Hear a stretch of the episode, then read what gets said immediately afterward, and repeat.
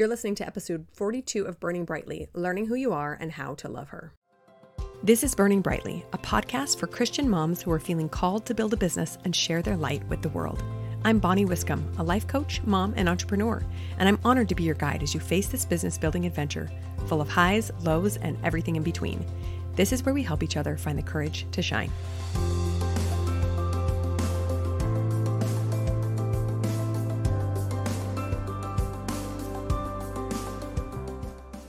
Hello, my friend. Welcome back to Burning Brightly. I cannot wait to talk about how to get to know yourself and how to love yourself and why it is so important. So, first off, let's talk about relationships for a second. Relationships are kind of a make or break of our happiness in this life. Am I right? You have good relationships in your life spouse, family, extended family, friends, acquaintances, business associates, and it really can make life so much easier and so much happier.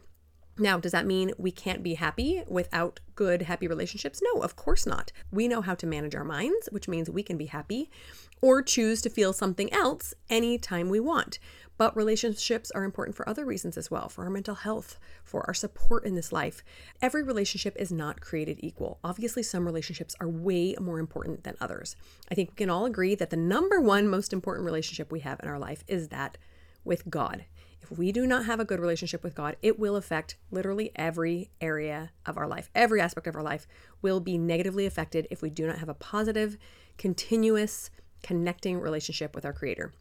But I think that the second most important relationship, second only to the one with God, is the relationship with ourselves. Why? Because no matter what happens, you never leave yourself. You always have to have a relationship with yourself because you're always here. You might end a marriage. You might lose a child. You might end relationships that are important to you, whether you choose to do so or it's outside of your choice. But the fact of the matter is, you will have to have some sort of a relationship with yourself for the rest of your life. Now, many people don't know that this is a thing. They don't even consider themselves as a necessary person to cultivate a relationship with, or they don't think it's important if they have thought of the concept before. But there can be so many negative effects of a bad relationship with yourself. These can include sadness, depression, anxiety. They can include frustration and impatience with ourselves and with others, being hypercritical or having unrealistic expectations, again, with ourselves or with others, having a very black and white view of the world, which often leads to a lack of compassion or empathy. That can come from a bad or unhealthy relationship with yourself. Addiction or self destructive behaviors come from this as well. Poor relationships with friends and loved ones can be traced back to a negative relationship with yourself, and just an overall feeling of chaos or dissatisfaction with life in general. So clearly, we all want to avoid these things. We don't want to struggle with addiction. We don't want to lack compassion or empathy for others. We don't want to be sad and depressed and anxious all the time. But if we do not have a good relationship with ourselves, some of these consequences are likely to happen. So, what in the world does this even mean? How do you develop a relationship with oneself? What does that look like? Well, we're going to break it down today into three main areas. Those are identity, understanding, and really embracing your identity, your purpose, understanding and embracing that as well, choosing a purpose for your life. And then the third one is acceptance of yourself. Okay, so identity. What is your identity? Who are you? How do you know who you are? So, why is identity so important? Well, there is a reason why certain shifts in life create major emotional and mental upheaval. It's because they mess with the idea of our identity. So, things like becoming a parent, think about what you felt like when you became a parent, or if you ever lost a child or another close family member, if you went through divorce, retirement, became an empty nester, graduated from college, got a majorly different job than you had before, or lost a job, left a job, started a business, went through a faith crisis, all of these things have the ability to shake who we believe we are.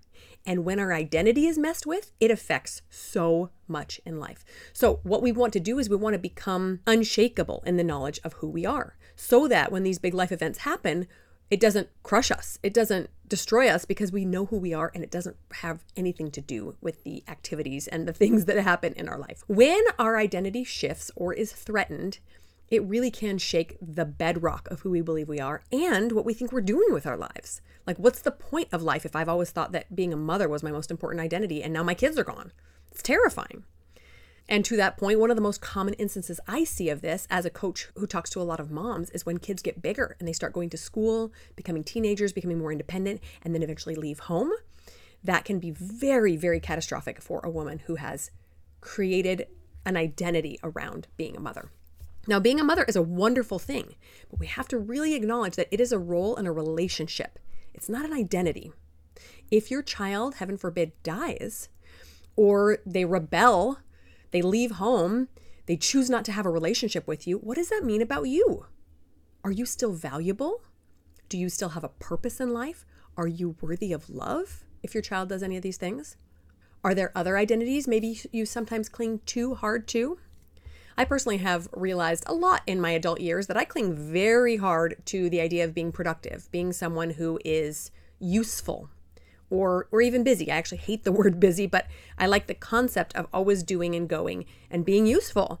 When I get sick and I have to slow down or I'm bored for some reason, I really struggle. That is an identity that I have adopted that is not necessary and it's something I have to battle. Now, I think we know, I hope we know that our main and most important identity should be that of child of God. All others are secondary to this. So be really cautious of clinging to any identity that pulls you away from God or that can be taken from you. If you identify as blank and that is something that can be taken from you by someone else or just circumstances of life, then you're setting yourself up for some major upheaval at some point during life. Now, why do we cling really hard to other identities besides being a child of God? Well, because we get something out of it. Generally, we get a sense of purpose, we get a sense of accomplishment. We, we like to feel fulfilled or like we belong somewhere. We feel better, and so we cling hard to it. That is just how life goes. Anything that makes us feel better, we want to hold on to. This isn't a bad thing necessarily. We just have to be aware of it so that we are not taking our worth from these roles. Now, luckily, being a child of God gives us all of these things. It gives us a sense of purpose, of accomplishment. We can feel fulfilled and like we belong, but it might not be as obvious to see how that works with this identity as with others, right? As a mom, it's very obvious how I feel fulfilled. I do so by pouring my time and energy and love into my children as a child of God, I have to work a little bit harder, right? I have to immerse myself in my faith community. I have to help other people. I have to obey God's commandments. It takes a little bit more work, but it is so crucial that that's our main identity. Now, speaking of purpose, that leads us into the second pillar of how to understand who we are and to love ourselves. We have to figure out our purpose. A sense of purpose or meaning is essential to our need to survive and thrive as a human being. It is built into us. Imagine if we didn't have this need for meaning or purpose in life. We would all just be sitting around shoving our faces full of garbage and watching Netflix all day long. In fact, we see kind of some side effects of a lack of purpose in our community these days. People that are just kind of wandering, aimless. We see a lot of depression suicidal ideation, some really terrible maladies because people don't have a sense of purpose. And of course, as Christians, we know that's because people draw away from God. They don't understand their true identity, they don't understand their true purpose. But unlike identity, purpose is something that can shift and change, and that's okay. I actually personally believe that boredom and not being challenged are way worse for us than hard struggles and trials because those struggles and trials make us better. They make us stand up, show up, work hard, and, and lean on God. I think we start to die a little inside when we don't have a reason to wake up every day. Which, again, when your purpose shifts, changes in any way, or you lose a purpose, that requires some adapting. So, what is your purpose? Like I said, unlike identity, there's no right answer to this except for how it fits with your identity as a child of God to follow Him, love as Christ does. But we can have other purposes as well. And like I said, these shift over our lifetime. So, about 10 years ago, my main purpose in my day to day activities was a lot different than it is now. It was to keep, at the time, six very small children alive and homeschool them without completely losing my mind. My oldest was eight, my youngest was one. It was a lot of chaos, a lot of things required of me, and it was a struggle. I also, however, had purpose in my church community. I had purpose as a friend. I had purpose as a family member in my own family and my extended family. I also found some purpose in being a blogger because that's kind of when I started my entrepreneurship journey and started learning how to put some good out into the world as a blogger. It was really fun. Now, today, my purpose has shifted a little bit. I still have purpose as a mom and to more children now. I have purpose as a wife, still a member of a church congregation. Now, also as a life coach. I love coaching others, and that gives me a great sense of purpose and accomplishment again as a business owner, also as a friend. So some have stayed, some have shifted. My purpose as a mom is a little bit less exhausting and all consuming, but it is a little bit different as I'm starting to see my children leave home and prepare them for the real world. So your purpose will shift while your identity does not. Some phases of life might be actually harder to discover your purpose than others. Like I said, retirement or empty nesters, when all of a sudden you have a lot of stuff going on in your life and now it's gone or maybe your spouse passes away or you get divorced. Or maybe you're single and you want to be married. That's going to be a shift in purpose, what you thought it was going to be versus what it is now. So, what is a purpose? Well, it's anything that makes a positive change in the world. If you have any way of affecting positive change, that can be your purpose. Do you have any chance to spread love and light in your world? Are you able to be an example of kindness, Christ like love? Do you have a chance to build something that matters and is going to change people's lives? And if not, why not? What are you waiting for? This can be something huge, like starting a business or a nonprofit, like we talk about here, or it can be something so teeny tiny, like just talking to a lonely neighbor who doesn't get out much. But when we are wallowing in misery for whatever reason, finding purpose outside of ourselves will heal us. That's why we talk about going out and serving somebody else when we are miserable. It distracts us from our own frustrations and it gives us that sense of purpose. It's a beautiful, beautiful thing. Okay, so identity, Purpose number three acceptance and self love. Now, self love comes in many different shapes and forms, and we're going to talk about it from a Christian perspective today, which might be a little bit different than what you've heard before.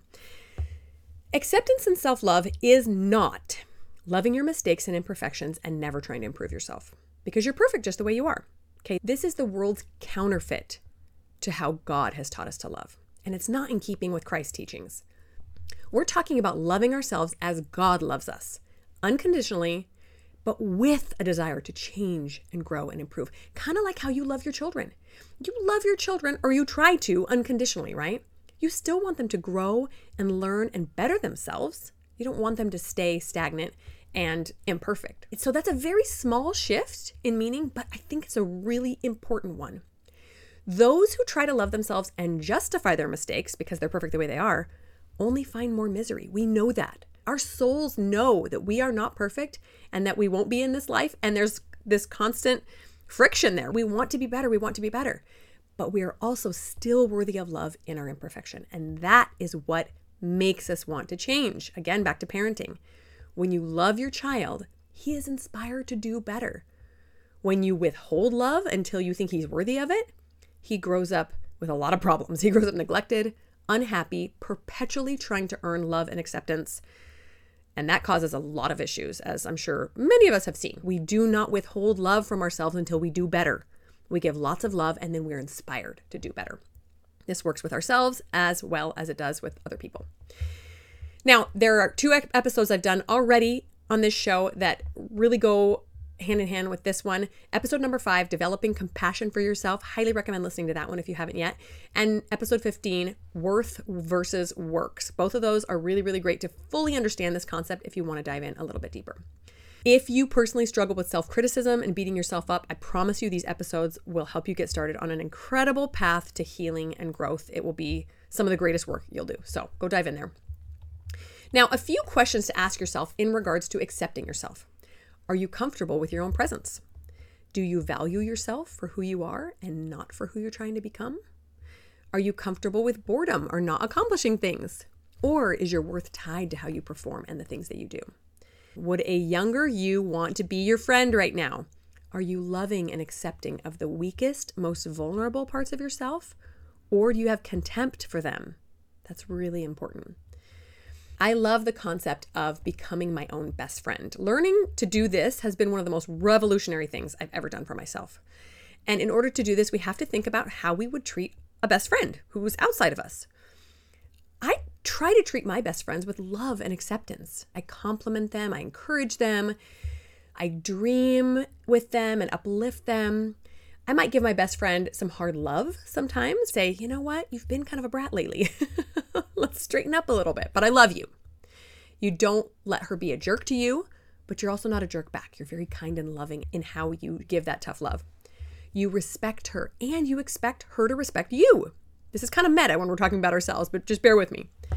You might hold your best friend when she needs to cry or be angry. You show up for your best friend again and again and again when she needs you, even if she's being terrible. You acknowledge that when she messes up, you apologize to each other and you stay friends. And again, very important, when someone mistreats your best friend, you stand up for her and you help her out of bad relationships. You guys, if we are able to do this for ourselves, we no longer have to look outside ourselves for the support and love that we need. We have it all within ourselves and from God. We don't have to stay in unhealthy relationships. We don't have to bury ourselves in addictions.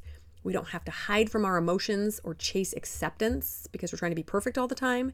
We can just be and love ourselves as God loves us. How beautiful is that? In the end, this core relationship with ourselves is essential for our emotional health and for our performance in every single area of life.